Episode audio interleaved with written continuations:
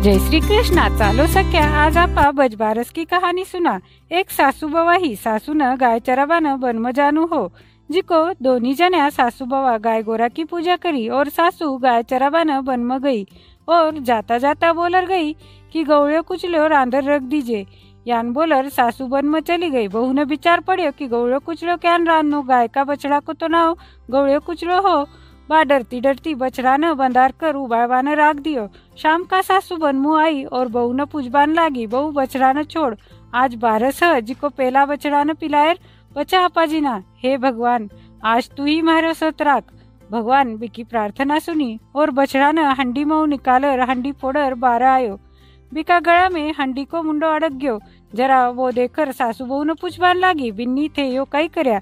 जरा बहू कबान लागी सासू जी थे मन गौड़ो कुचड़ो उबाळवान केयर गया। जिको मैं इने चिरर न रख्यो पण भगवान मारो सत राख्यो और इने जीवंत कर्यो।